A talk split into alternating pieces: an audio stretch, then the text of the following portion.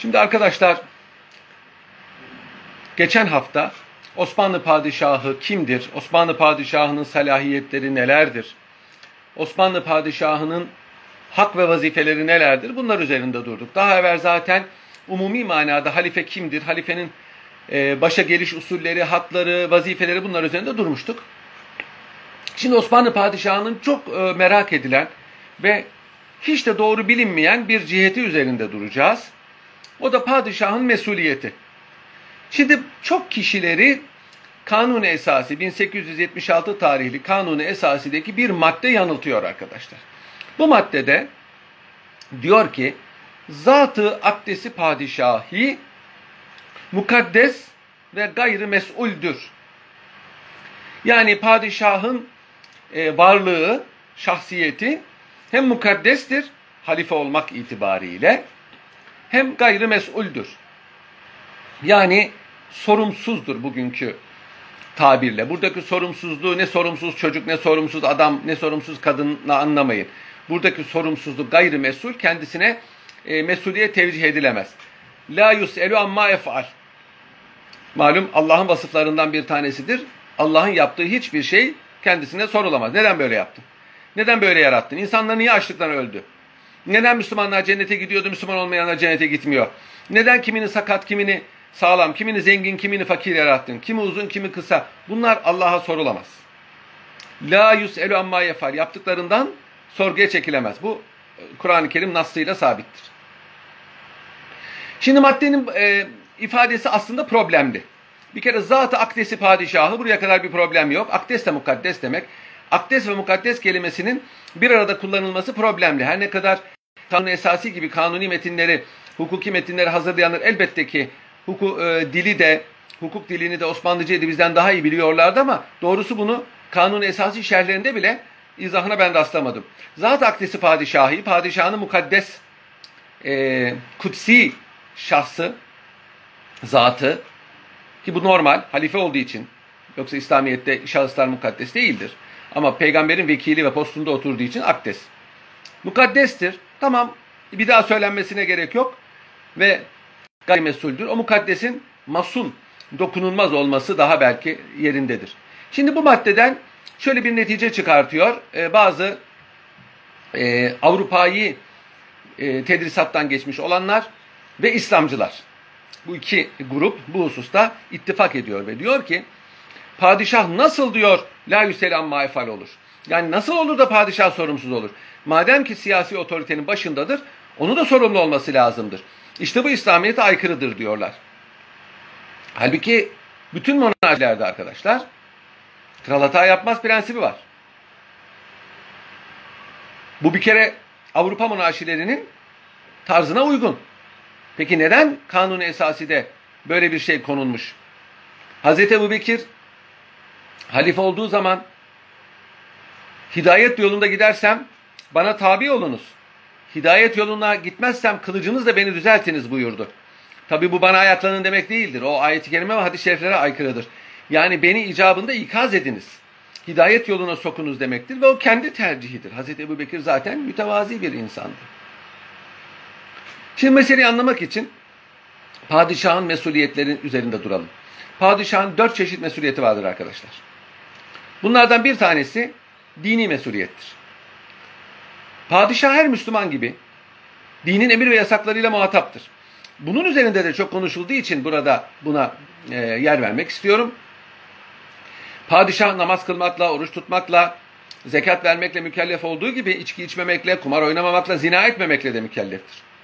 Evet Osmanlı padişahlarının umumi vasıflarından bir tanesi daha önce söylemiştim. Üç bariz vasıfları vardır. Cesaret, merhamet ve anneannelere saygı. Anneanne dediğimiz zaman bunun içine dini kaideler de geliyor. Osmanlı padişahlarının hepsi bugünün kriterine göre dindar insanlardı. Beş vakit namazlarını kılarlardı. Beş vakit namaz kılmak bir insanı dindar statüsüne sokar. Günah işlemezler miydi? Elbette ki günahsız insan olmaz. Hata yapmazlar mıydı? Yap, yap olabilir. Ama hiçbir Osmanlı padişahının büyük günah işlediğine dair, biz biliyorsunuz İslamiyet'te günahlar, büyük günahlar, küçük günahlar diye ayrılır. Kebair ve sagair. Büyük günah işlediğine dair bir bilgi elimizde yok. En çok padişahların içki içmesi meselesi gündeme getirilir. Bir kere bu burası bunun yeri değil. Benim yazılarım ve programlarım var. Fakat bu spekülasyon mevzu olmuş bir hadisedir.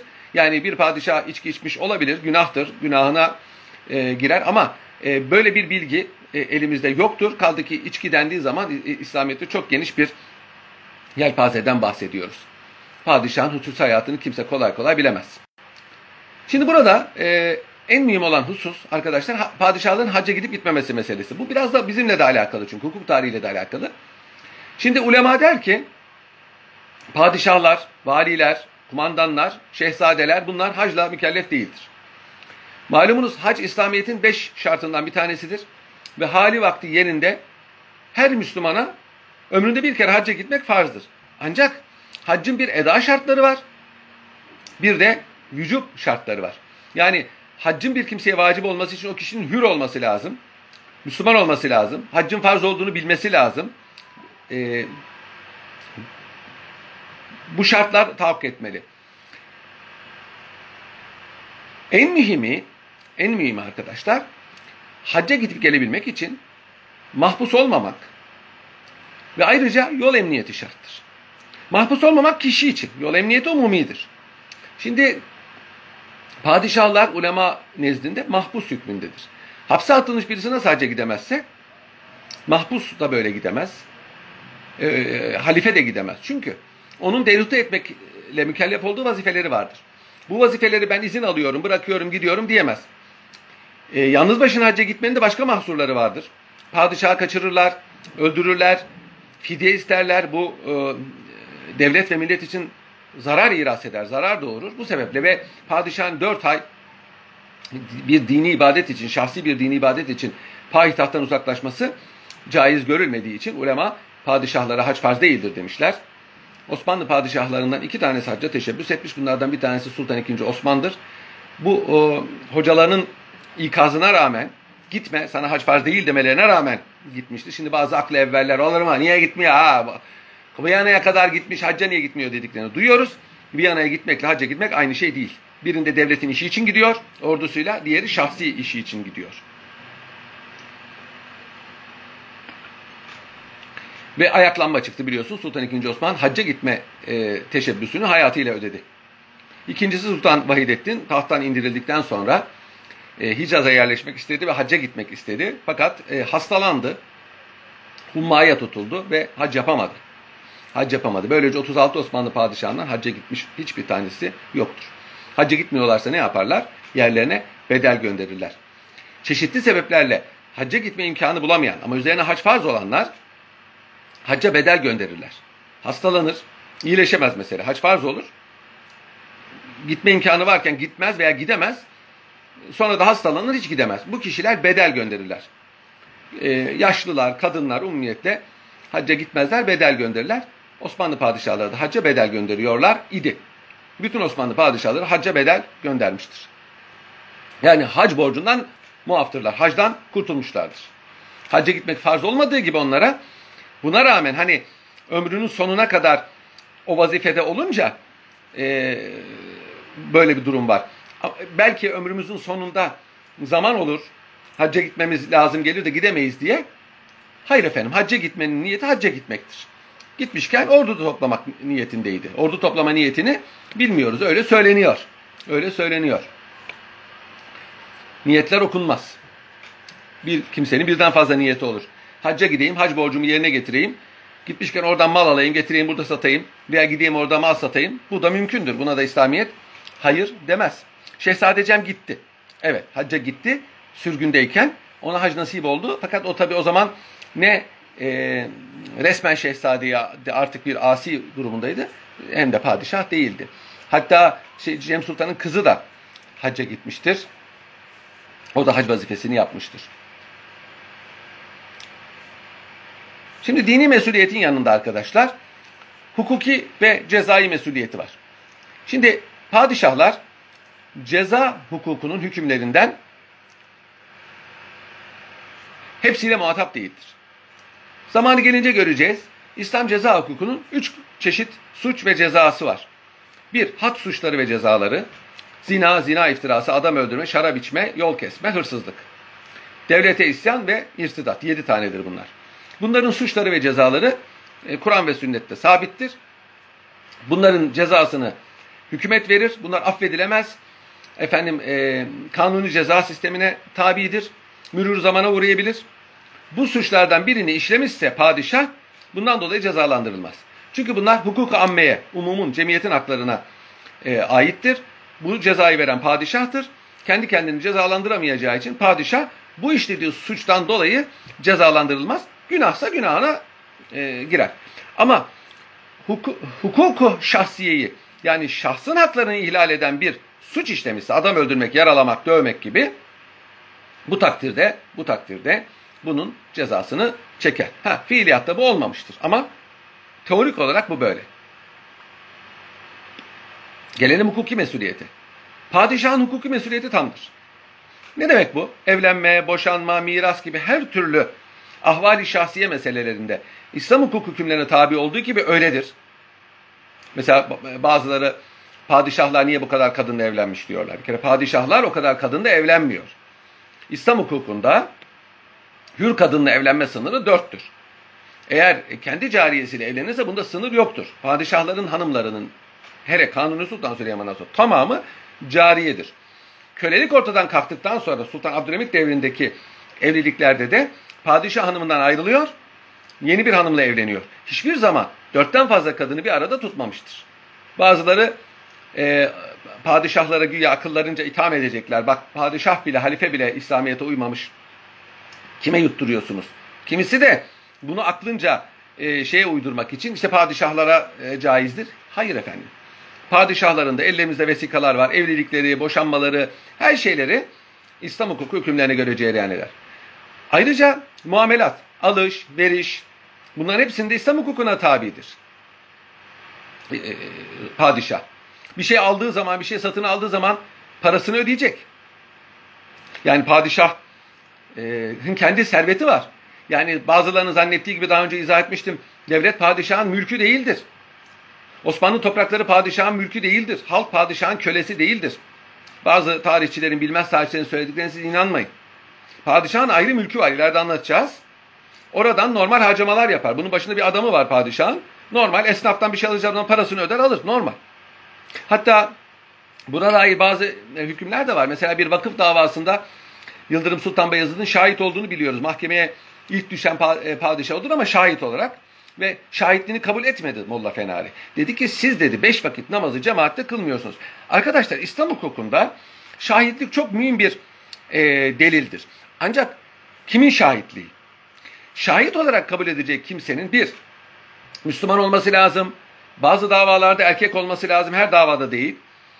E, akıl bali olması lazım. Hür olması lazım. Bu da yetmiyor. Adil ve salih olması lazım. Ne demek adil? Yani zulmüyle tanınmayan birisi olması lazım. Büyük günah işlemeyen birisi olması lazım. E, küçük günahlara devam eden birisi olmaması lazım. Yani iyilikleri kötülüklerine galip olması lazım. Mesela mesela e, beş vakit namazı camide cemaatle kılmayan birisi şahit olamaz. Eline bir şey alıp yiyecek alıp sokakta yiyerek giden birisi e, şahit olamaz.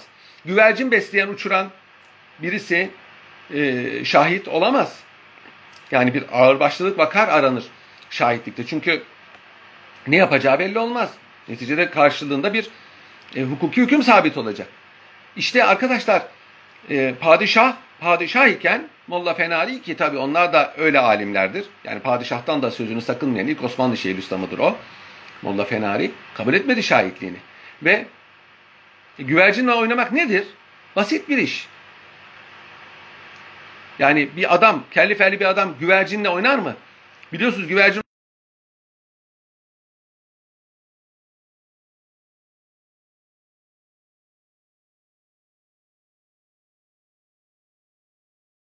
hafif bir şey. Kuşlarla oynamak hafif bir şey. Bir adamın evinde kuş oldu da güvercinle onları sonra o biliyorsunuz şey öğretip para karşılığı işler yaptırıyor. Yani basit bir şey yani. Bir erkeğe bir sıradan bir e, vakarlı bir adama yakışmayan bir iştir. Aklıma geldiği için söyledim. Sadece o değil, çoktur böyle hükümler. Mesela sakalsızlar. Sakalsız erkekler şahitliği kabul olmaz. O zaman çünkü sakal örftür, bütün erkekler sakal bırakıyorlar. Bir erkek tutup da herkes sakallıyken sakalını keserse örfe aykırı davranmıştır. Örfe aykırı bir adam nedir? Aykırı bir adamdır, ekstrem bir adamdır. Böyle adama güven olmaz. Şimdi öyle değil. Şimdi mesela sakal örf olmaktan çıkmıştır. Her köseler öyle değil. Köse, şimdi bu, bu lüzumsuz bir soru oldu. Sakalını kesen dedim ben. Sakalsız demedim. Şimdi ise bu artık örf olmuştur. Her ne kadar sakalın dini bir ciheti olmakla beraber örf olmuştur. Şimdi artık sakalı olmayanın e, öncekilere kıyas edilmesi doğru değildir. Şimdi arkadaşlar e, burada padişahın şahitliğini kabul etmedi. Bu çok meşhur bir hadisedir. Ve padişah ondan sonra Ulu Cami'yi inşa ettirip beş vakit namazı camide cemaatle kıldı. Seferde olmadığı zamanlarda. Şimdi padişah namaz kılmıyor değil. Padişah sarayda namazını kılıyordur. Kılmayan adam zaten olmaz. Ama o zaman herkes namaz kılıyordu zaten. Ama camide cemaatle kılması lazım. Cemaate devam etmeyen bir kimse, evet sakalımız yok ki sözümüz dinlensin sözü çok meşhurdur. Size başka bir hadise anlatmıştım Makbul İbrahim Paşa ile alakalı. Makbul İbrahim Paşa sadrazamken şahitliğini kabul etmedi o zaman Fenarizade. Bakın o da Fenari, ah bu Fenariler. Fenari'nin torunu Muhittin Efendi. Kabul etmedi kazasker. Siz dedi kölesiniz, kölenin şahitliği makbul değil. Kös kös döndü Kanuni Sultan Süleyman'a. Makbul İbrahim Paşa da çok azametli birisiydi. Padişahın da teveccühünü kazandığı için. Padişah dedi ki doğru söylüyor dedi. Şeriatın hükmü bu dedi. Padişah dedi mi ona kim oluyor o böyle söyler benim adamıma demedi. Ben seni azat ettim git şahitlik yap dedi. Gitti bu sefer Kazasker ne dedi? Ne dedi Salih Bey? Ma evet yazı getir dedi. Itıkname getir dedi. Azat kağıdı getir dedi. Ben nereden bileyim senin dedi azat edildiğini. Evet sen azat edildim diyorsun ama hukukken, hukukken bir kimsenin kendi lehine beyanı muteber değil. Ben mesela Salih Atmaca'dan 100 lira alacaklıyım desem bunun bir kıymeti yok. Bunun bir kıymeti yok ama Salih Atmaca bana 100 lira borçluyum derse onun bir kıymeti var. Bunu biliyorsunuz borç ikrarı derler. Ya padişah demedi hiç. İtiraz etmedi. Bu nasıl kazasker? Alın şunu bu şeyden demedi. Neden? Hukuka uydu çünkü. Sultan 4. Mehmet vakıf kurmuştu. Çok vakıfları var onun İstanbul'da ve İstanbul dışında. Salacak'ta da bir arazisi var. O araziyi de vakfa e, dahil etmiş. Fakat arazinin sınırları çizilirken Salacaklı Mehmet Ağa'nın e, bahçesine e, e, tecavüzde bulunmuş. Mehmet Ağa muhtemelen birkaç kişiye söyledi. Ulan dediler padişah vakfı biz ne yapalım? Kaçındılar belki. Gitti. Dava açtı mahkemeye. Mahkeme dedi ki bu padişah bunun muhatabı. Git divan umayına dava aç. Geçti karşıya. Divan umayına dava açtı. Divan umayına dava açtı. Davası görüldü. Divan umayında ve padişah mahkum oldu. Padişah bilerek yapmıyor bunu. Padişahın adamları var. Vakfın sınırlarını çizenler onlar. Ama padişah mah mahkum oldu. Bu ne demekti? Salacaklı Mehmet Ağa'nın arazisi geri verildiği gibi yapmış olduğu masraflar da kendine ödendi. Ben bunun e, e, arşiv vesikasını Topkapı Sarayı arşivinde yıllar önce görmüş ve çok hayret etmiştim. Hayret etmiştim. Mesela padişah bir de orada gördüğüm bir şey var. Padişahların kendi serveti var. E, devlet hazinesi savaşlar veya afetler sebebiyle bazen zaafa düştüğü zaman padişah kendi hazinesinden devlete borç veriyor. Sonra ödeniyor bu borç. Fakat Topkapı Sarayı arşivinde çok sayıda e, vesika var. Bu borçların ödenmediği görülüyor. Yani bu devlet padişahlara ayrıca bir de para borçludur. Mesela Sultan 3. Mustafa'nın öyle bir 3000 kese altın alacağı var. Borç senedi şeyde padişahın nezdinde yani devlet hazinesinde değil başbakanlık arşivinde değil. Başbakanlık arşivinde olsa borç ödenmiş senet geri alınmış olur. Hayır bu Topkapı Sarayı arşivinde yani padişah nezdinde borç ödenmemiş, geri dönmemiş. Rus savaşı sebebiyle borç al, almışlar padişahtan ve geri ödememişler. 3000 kese yanlış hatırlamıyorsam. Herkese de o bulunan altın miktarı zaman için değişiyor. Şimdi bir şey söyleyemem yanlış olur. Her devirde orada bulunan altın miktarı fa fazladır. 10 tane olsa 30 bin altın. Ondan da fazladır bir kesede bulunan altın para miktarı ama ağırlıkları farklı olabilir. Ve nihayet arkadaşlar işte esas ehemmiyetli olan ve insanların kafasını karıştıran siyasi mesuliyettir. Arkadaşlar bir kere padişah ben size daha önce de söylemiştim. Bütün monarşilerdeki hükümdarlarda olduğu gibi saltanat sürer, hükümet etmez. Yani o sizin tarih kitaplarına geçen işler var ya, harp, savaş, barış, elçi kabulü, elçi gönderilmesi, tayinler, vergiler, kanunlar hiçbirisiyle padişahın alakası yoktur. Şöyle alakası vardır. Bunu hükümet yapar. Padişah arz ederler. Padişah bunu tasvip ederse bu iş neticelendirilir ve meriyete, yürürlüğe girer. Yani son söz padişahındır tabii ki. Ama bu işleri yapanlar hükümettir. Onun için mesul olan hükümettir. Eğer hükümet hukuka aykırı bir iş yaparsa bundan mesul olur. Maddi ve manevi olarak. Maddi mesuliyet nedir? Parasını öder, e, verdiği zararları öder, hatta kellesi gider. Çok zaman. Manevi mesuliyet onun işin dini yönüdür. Bir hükümet eğer icraatları halk tarafından beğenmiyorsa padişah onu vazifeden alır. Çünkü burada seçim yok. Efendim çoğunluk böyle istedi, azınlık böyle istedi, şunlar ittifak böyle bir şey olmaz. İslam hukukunda demokrasi yok. Ancak halkın maslahatı var. Halkın eğer bir hükümetin icraatından halk memnun değilse padişah onu vazifeden alır. Bunun şöyle de bir faydası var. Şimdi padişah bundan mesul olsa bu memleketin dirliğini bozar. Yerine kim gelecek? Bu, bu iyi mi, bu kötü mü? Halbuki padişah aynı kişidir. Hükümet değişir. Padişahın hükümete borcu yok.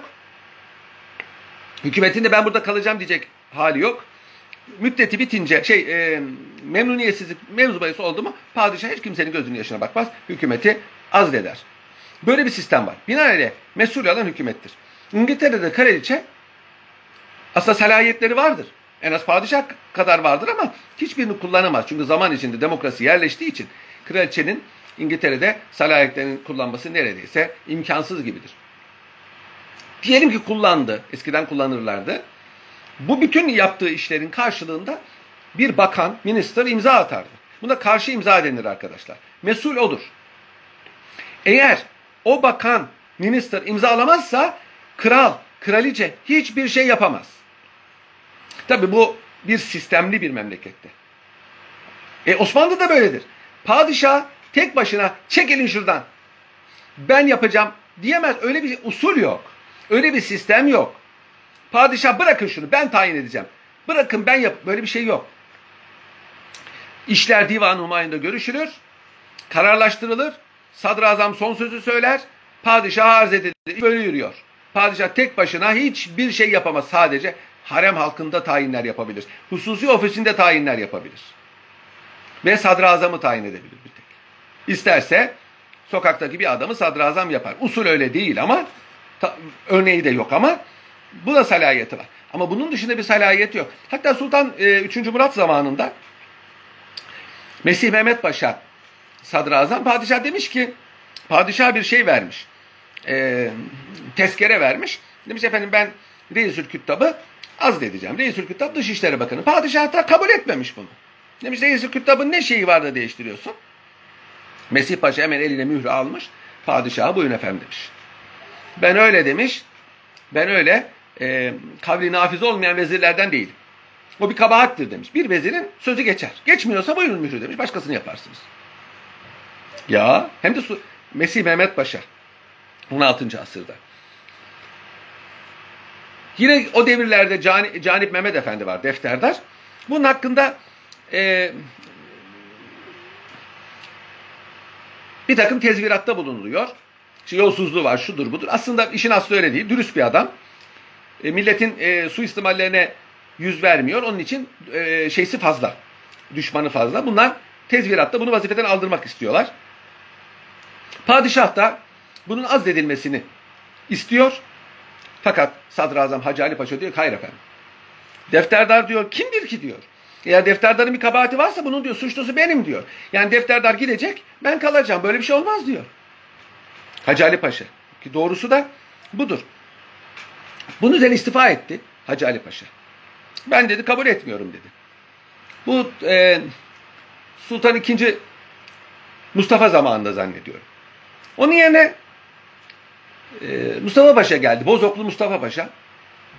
O da kendinden önce giden sadrazamı ipini çekmek yerine dedi ki ha, haklıymış dedi. Defterdarın bir kabahati yok dedi. Ve Canip Mehmet Efendi müdafaa etti. Padişah, padişah bir defterdarı azledemedi arkadaşlar. Azledemez mi? Azledebilir. Sadrazam azleder, sadrazam da defterdar azleder. Ama sadrazamlar kabul etmediler bunu. Haksız dediler, böyle bir şey yok.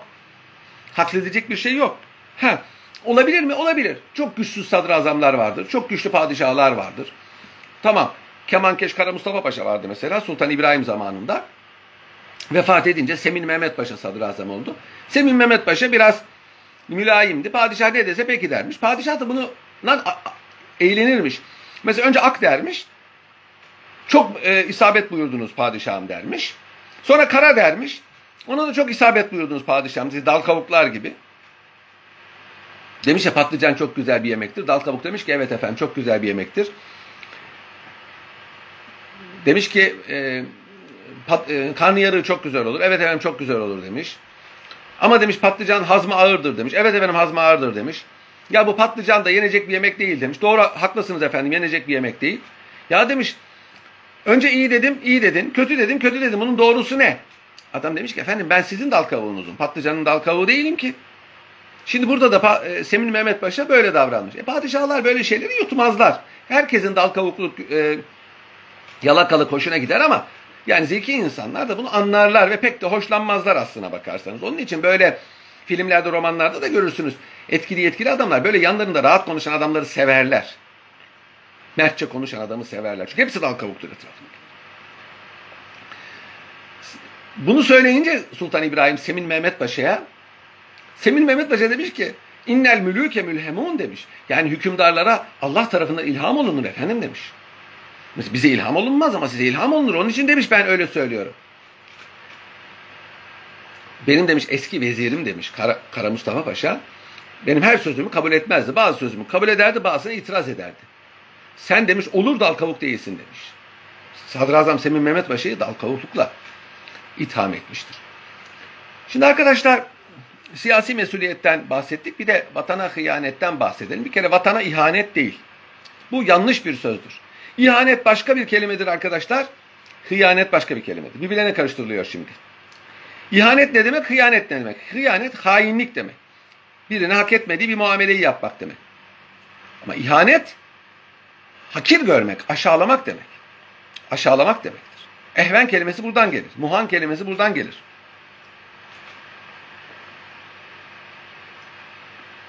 Vatana hıyanet.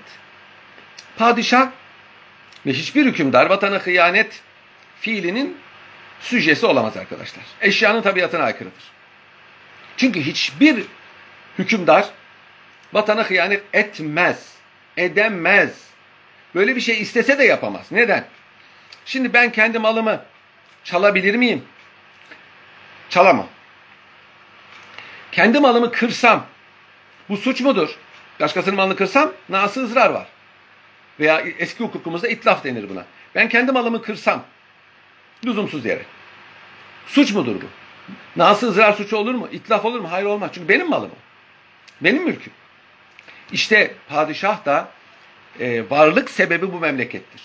Onun için hiçbir padişah, hiçbir kral, hiçbir hükümdar yanlış icraatlar yapabilir, hatalı icraatlar yapabilir. Fakat vatana hıyanet fiilinin süjesi olamaz arkadaşlar. Mümkün değil. Cumhuriyetlerde cumhurbaşkanı olabilir. Gelip geçicidir çünkü. Ama hiçbir hükümdar vatanı hıyanet fiilinin süjesi olmaz. Anayasayı ihlal den de mesul tutulamaz. Şöyle ki hayır vatan padişahın malı anlayışı değil. Bakın biraz evvel izah ettim. Siz o zaman neredeydiniz? Padişahın varlık sebebi burasıdır. Vatandır. Vatan olmadı mı padişah nedir? Hiç. Hiç. Yani vatan varsa, teba varsa padişah vardır. Bir insanın vatanı, tebasına aykırı, hıyanet ihtiva eden bir fiil yapması tasavvur edilemez. Olacak bir şey değil. Akla mantığa aykırıdır. Onun için böyle bir fiil olamaz. Olamaz. Size öyle geliyor olabilir. Onun için her hükümdar, her hükümdar vatanı için, milleti için iyi şeyler yapmak isterler. Fakat tavassut ettikleri sebepler yanlış olabilir, eksik olabilir veya daha doğru bir yolu seçerken hata etmiş olabilirler. Onun için bu e, tarih boyu hiçbir zaman, hiçbir yerde, hiçbir hükümdar için bu tabir kullanılmamıştır. Tarihçiler tarafından da kullanılamaz. Kullanılamaz.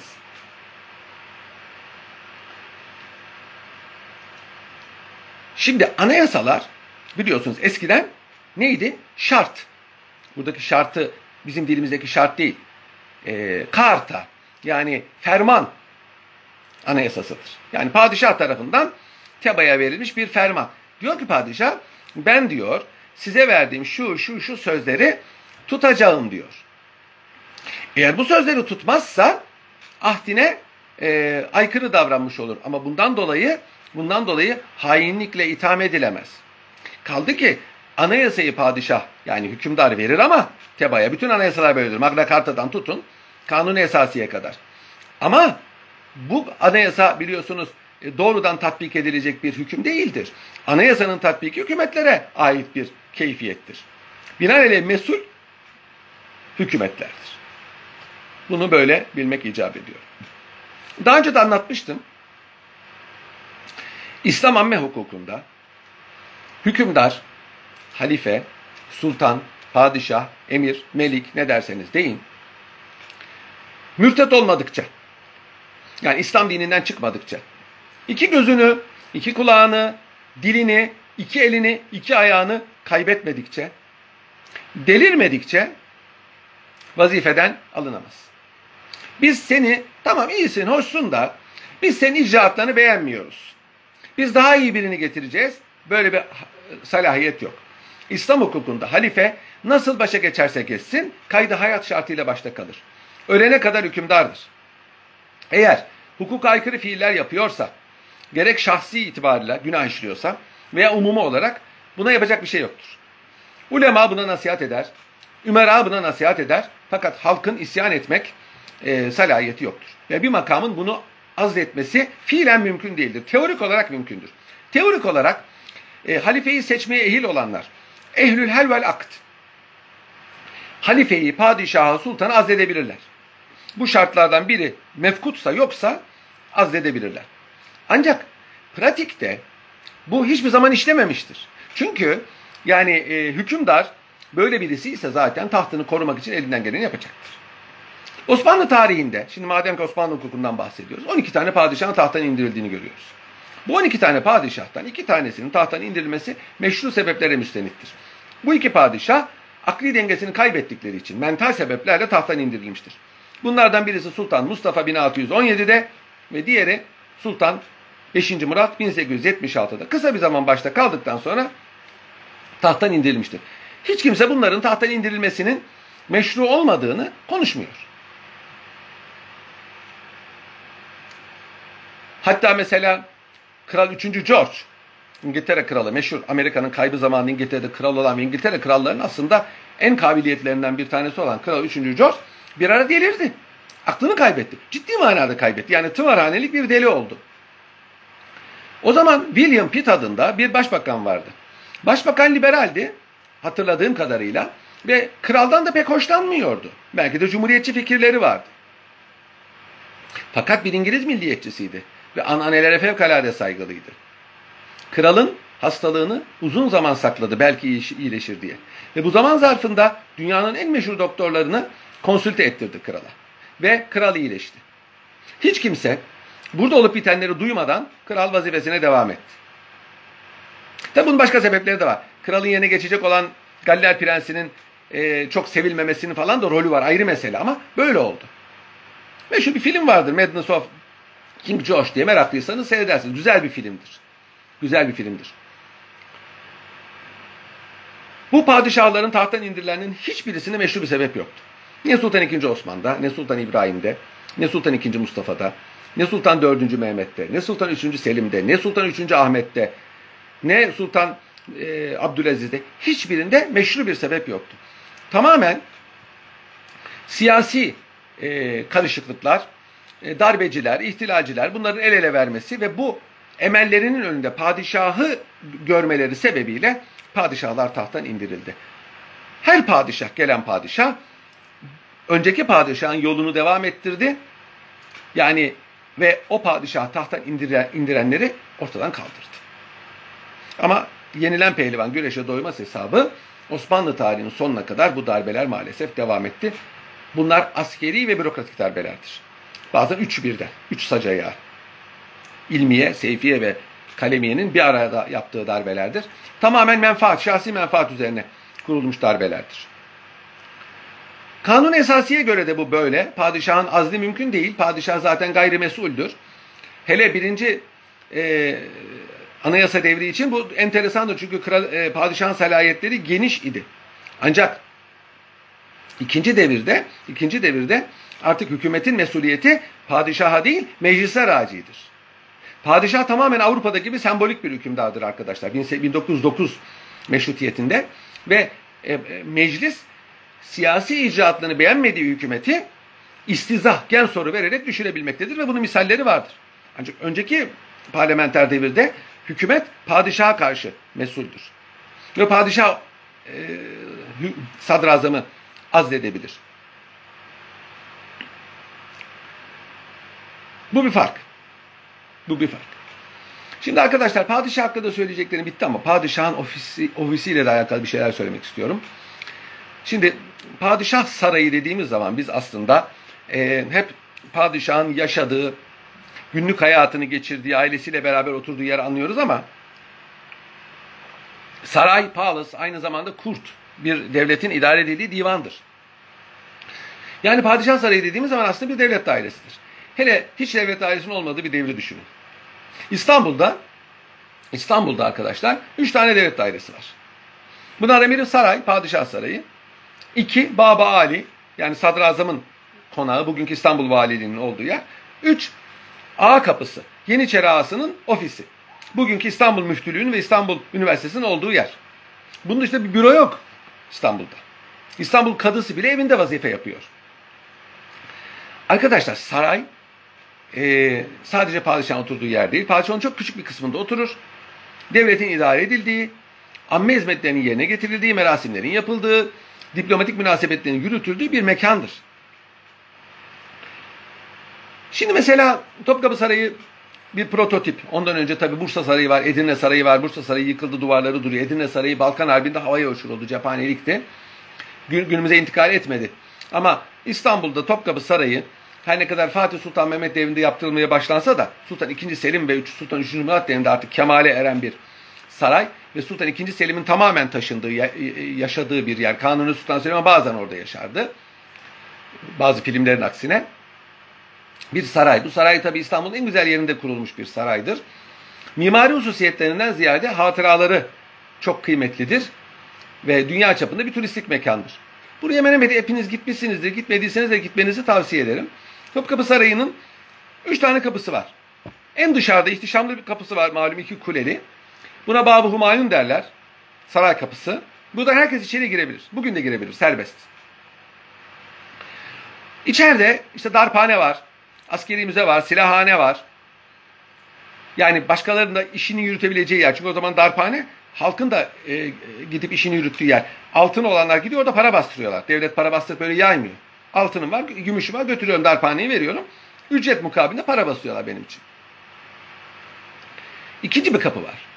Orası orada e, esas biletli şimdi biletli girilen yerdir orası. Babus Selam. Burada, buradan selamsız geçilmez artık. Babus Selam. Oradan sonra e, bugün de biletle geçilen yer artık hususi ofisler başlıyor. Devletin idare edildiği yer orasıdır işte. Burada çeşitli devlet daireleri var. Hazine dairesi var. Evrak, hazine evrak var. Ve en mühimi kubbe altı burada. Divan-ı Humayun'un toplandığı kubbe altı buradadır. Burada merasimler yapılır. Ulufe dağıtılır Yeniçerilere. Elçi kabulü yapılır. Biat merasimi yapılır. Padişahın taht öne konur. Ayak divanı yapılır icap ederse. Yani e, Osmanlı Devleti'nin idaresine pek çok ehemmiyetli şey bu ikinci avluda cereyan eder. Üçüncü avlu Babü Sade'dir. Buradan öteye artık hiç kimse geçemez. Yani Babus Selam'dan vazifeliler geçebilirler. Ata binmedikleri halde, atsız olarak. Sadece padişah atla geçebilir. Onun dışında yürüyerek girebilirler. Ama üçüncü kapıdan sonra artık oraya sadece orada yaşayanlar girebilirler. Dışarıdan birisi giremez. Yani izinsiz giremez. Burada bugün girdiğiniz zaman hemen karşıda arz odası var. Yani padişaha yapılan arzların, elçi kabulünün, bir misafiri kabul ettiği zaman padişahın karşıladığı e, o bir yer. Onun arkasında kütüphane var. Padişahın hususi kütüphanesi. Sultan 3. Ahmet Kütüphanesi diye bilinir. Çok kıymetli nadide eserlerin bulunduğu bir kütüphanedir burası. Onun arkasında Ağlar Camii var. Padişahın beş vakit namazı cemaatle buranın e, görevlileriyle, memurlarıyla kıldığı bir e, camidir. Bugün de duruyor. Bu avlunun yani Darüs Saade avlusunun sağ tarafında bugün neler var? Mukaddes emanetler var. Mukaddes emanetler Yavuz Sultan Selim'den beri var. Yani mukaddes emanetler biliyorsunuz Hazreti Peygamber'e ait ve bazı peygamberlere ait eşyalardır. Bu eşyalar çeşitli vesilelerle girmiş ama esas itibariyle esas itibariyle Yavuz Sultan Selim'e gerek Mısır'daki Abbasi halifesi gerekse Hicaz emiri, Hicaz şerifi yani şimdiki Ürdün kralının e, dedesi olan yani meşhur Arap isyanının e, lideri olan Şerif Hüseyin'in büyük dedesi olan Ebu Nümeyn ki Yavuz Sultan Selim'in hilafetini kabul etmişti. E, Hicaz o zaman Hicaz'ın valisi oydu ve bu emanetleri ona hediye etti. Siz artık halifesiniz manasına geliyor bu.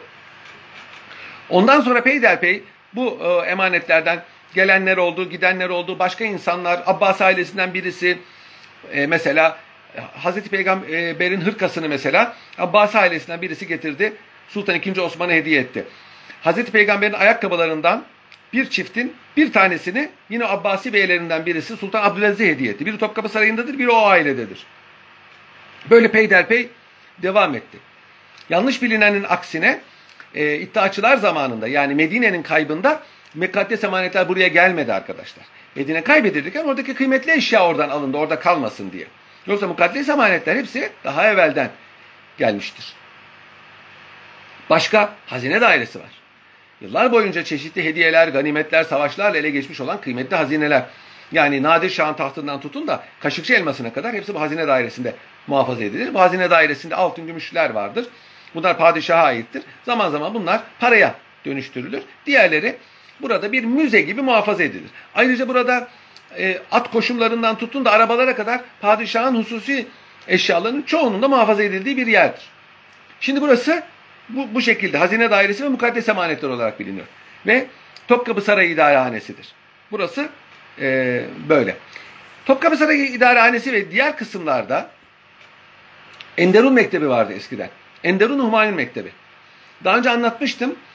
E, harpte esir alınanlardan istidatlı, kabiliyetli, fiziği düzgün çocuklar ve daha sonra Rumeli'deki gayrimüslim vatandaşlardan devşirilen fiziği düzgün, zeki, kabiliyetli, istidat vaat eden 10-12 yaşlarından itibaren çocuklar devşirilir, buraya alınırlar.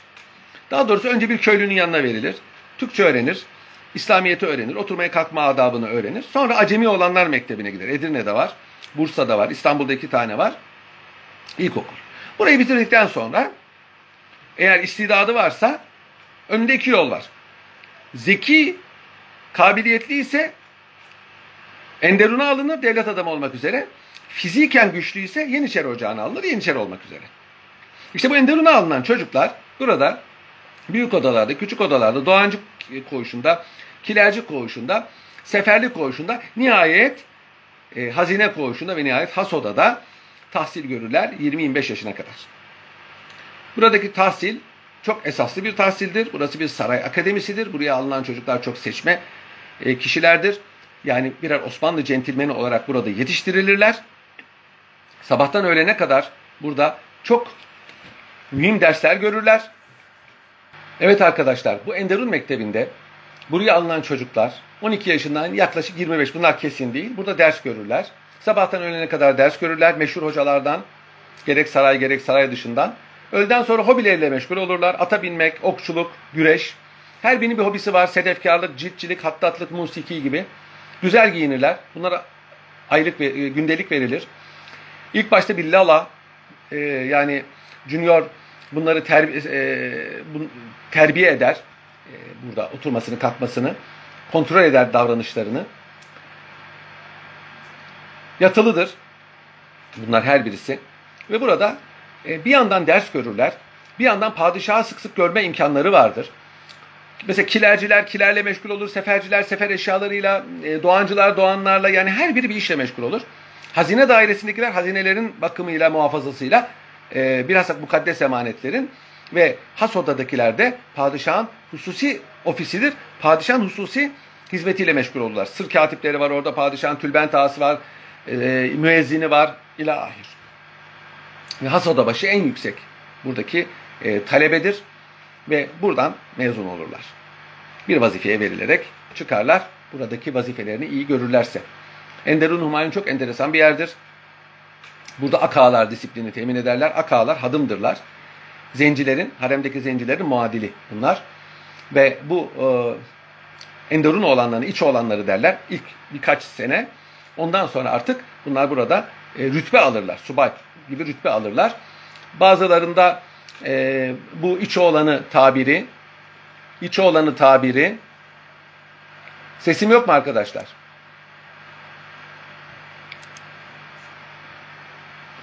Bazılarında bu iç oğlanı tabiri yanlış fikirler uyandırmış. Oğlan kelimesi bugün menfur, hoş olmayan bir manası var ama o zamanlar oğlan e, başından cinsi tecrübe geçmeyen kız ve erkekler için kullanılan bir tabirdir. Onun için burada bir problem yok. Bu iç olanları çirkin bir hizmette kullanılan insanlar değiller. Osmanlı Sarayı'nda böyle bir skandal yok. Yani bozuk insan, bozuk fikir her zaman her yerde olabilir ama Osmanlı Sarayı'nda bunlar fevkalade e, büyük bir disiplin içinde, ciddiyet içinde hareket ederler. Düşünün sabah erkenden kalkarlar, banyo yaparlar, ağlar camiinde cemaatle namaz kılarlar ve ondan sonra derslere yani gayrimeşru iş yapacak bunların zaten zamanı olmaz. Akşama hurdahaj olurlar yorgunluktan. Ve bunların her biri çok kaliteli, kabiliyetli e, birer Osmanlı centilmeni olarak mezun olurlar ve haremden bir cariye ile evlendirilirler. Bunlar e, gittikleri yerde bir kere sarayın e, değerlerini temsil ederler. Yani rol modeli diyorlar şimdi. Güzel konuşan, güzel giyinen, güzel yiyen, e, güzel fikirleri olan, estetik e, hisleri inkişaf etmiş eski tabirle zevki selim sahibi çiftlerdir bunlar. Rol modelleri. Bunlar halka sarayı e, aksettirirler. Çünkü saray terbiyesi, terbiye saraydan yayılır. Bütün İstanbul oradan, bütün Osmanlı ülkesine.